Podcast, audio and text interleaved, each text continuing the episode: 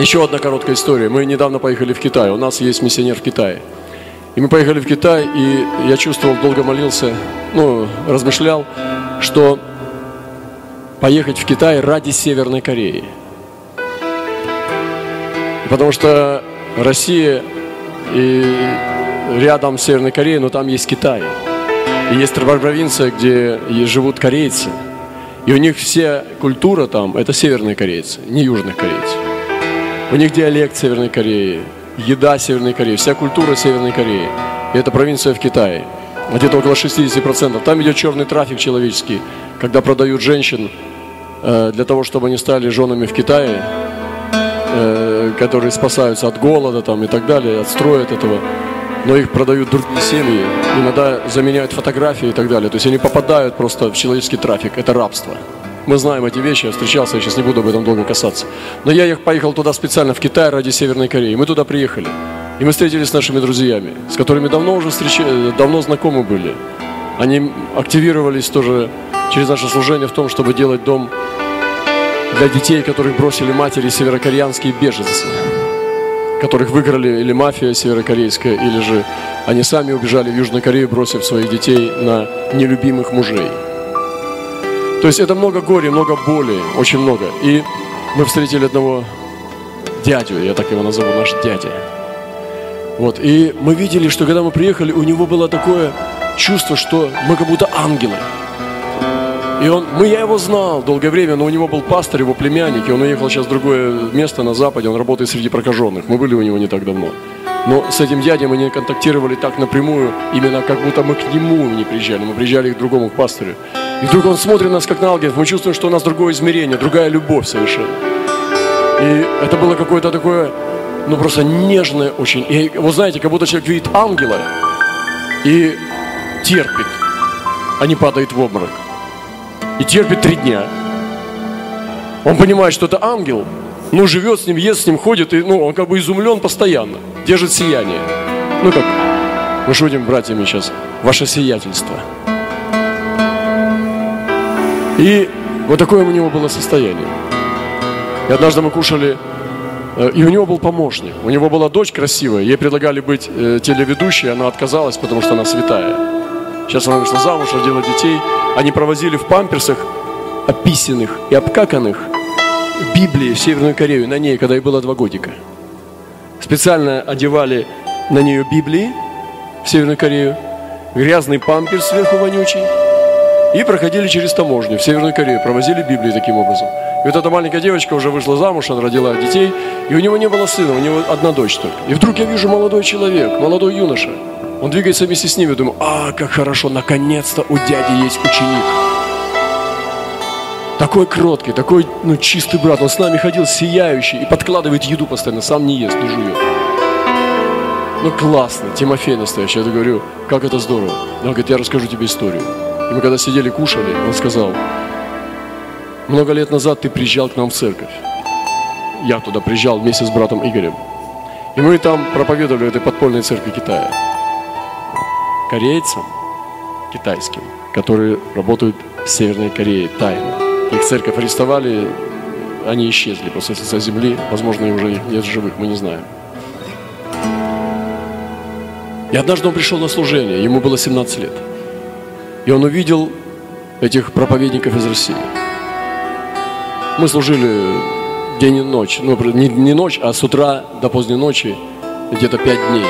И это была родня, это мы, мы были в семье, мы реально попали в семью, мы сроднились. Мы, это не было приехал и уехал. Мы не проповедники, мы были для них братья и сестры. Вот это настоящие люди, страдающие церкви. Если примут тебя, они тебя уже не забудут. А если ты не тот, они тебя просто не примут. Ты просто туда нога твоя не ступит. Это такие ребята, которые чужих не пускают. И мы попали туда. И он попал туда на служение, и вдруг что-то произошло с ним. И он стал ослабевать. Он учился в университете, там где-то в каком-то заведении, и потом он стал ослабевать и отпал. И однажды на одной вечеринке один парень ударил ему в пах ножом, разрезал ему артерию, сухожилие, все. В общем, он потерял много крови, еле выжил. И консилиум врачей должен был ему ампутировать ногу, потому что она была уже безнадежна, просто болталась. Но один врач сказал, давайте мы сохраним эту ногу, попробуем сделать что-то. И когда он рассказывал, он обнажил э, икру, и там не было икры вообще. Просто голая кость э, с кожей обтянута, и здесь кусочек мяса под коленкой. Целый день я ходил и смотрел, что он немножко хромает, но в принципе не так сильно видно. Я думал, надо молиться за эту ногу. И, и он рассказывает историю. И вдруг ему, вот у него, она не гнулась вообще, она просто вот так закостенела. Они не стали ему ампутировать, она просто застыла, но не гнулась вообще. То есть вот где стоп, стопа полностью закостенела. И вдруг он видит сон. Где-то через 17 лет, что брат Роман приходит к нему ночью – и он в нужде взывает, что ему нужно ногу спасти. Она не ходит, она не, не, не, не шевелится. И говорит, и он когда рассказывает, и мне рассказывает, я сижу, и меня просто шашлычки уже не интересуют. Он говорит, и ты пришел ко мне во сне, и поднял меня, обнял меня, взял и восставил. И когда он проснулся, у него нога уже сгибалась. Понимаете, Иисус пришел к нему во сне и исцелил его ногу.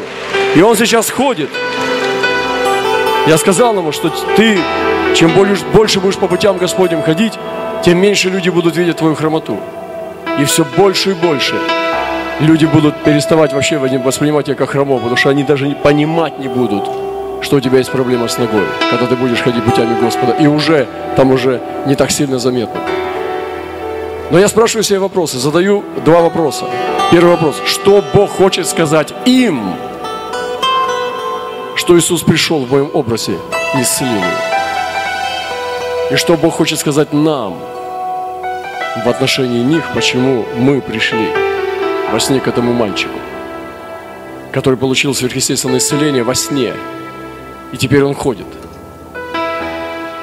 Я думаю, что это та же самая мантия восстановления. И мы долго не общались, мы потеряли общение где-то, может быть, около 10 лет мы не общались с ним.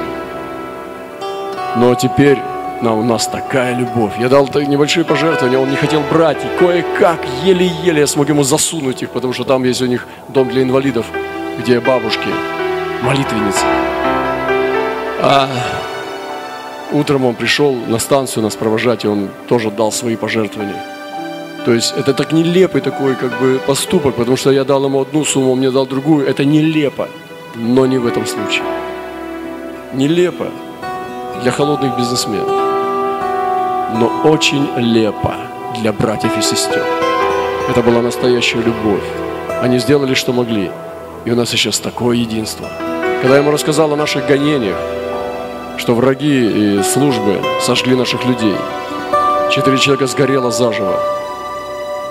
Они делали разные вещи тяжелые. Я сейчас не буду вдаваться в подробности, это не то, не то время. Он просто сидел, молчал и говорит, да, а у нас, братья и сестры, тоже сидят в тюрьмах сейчас в их церкви. Братья и сестры сидят в тюрьмах за Господа. Он сильно не рассказывал, детали не вдавался. Это очень мужественный человек. Он просто смотрел и говорил. И сказал, мы будем молиться за вас, а вы молитесь за нас. Это китайская подпольная церковь, которая работает для Северной Кореи. Это настоящие ребята. И вот эта мантия восстановления сегодня – там, где мы порвали что-то, потому что мы были плотские, там, где мы где-то разорвали, потому что мы были слишком амбициозные, Бог хочет восстановить все снова. И Он даст каждому из нас шанс исправить ошибку. Подумайте над этим. Я сейчас буду просить новый шанс для каждого из нас. Я буду просить новый шанс исправить ошибку, потому что там, где был разрыв не от Бога, чтобы сегодня пришел шанс и возможность восстановить и чтобы Господь вас выслал туда помазание искупления. Искупление и восстановление. Вы взяли это? Вот это я хотел сказать, просто на двух этих примерах. Но в этом году Бог будет усиливать это.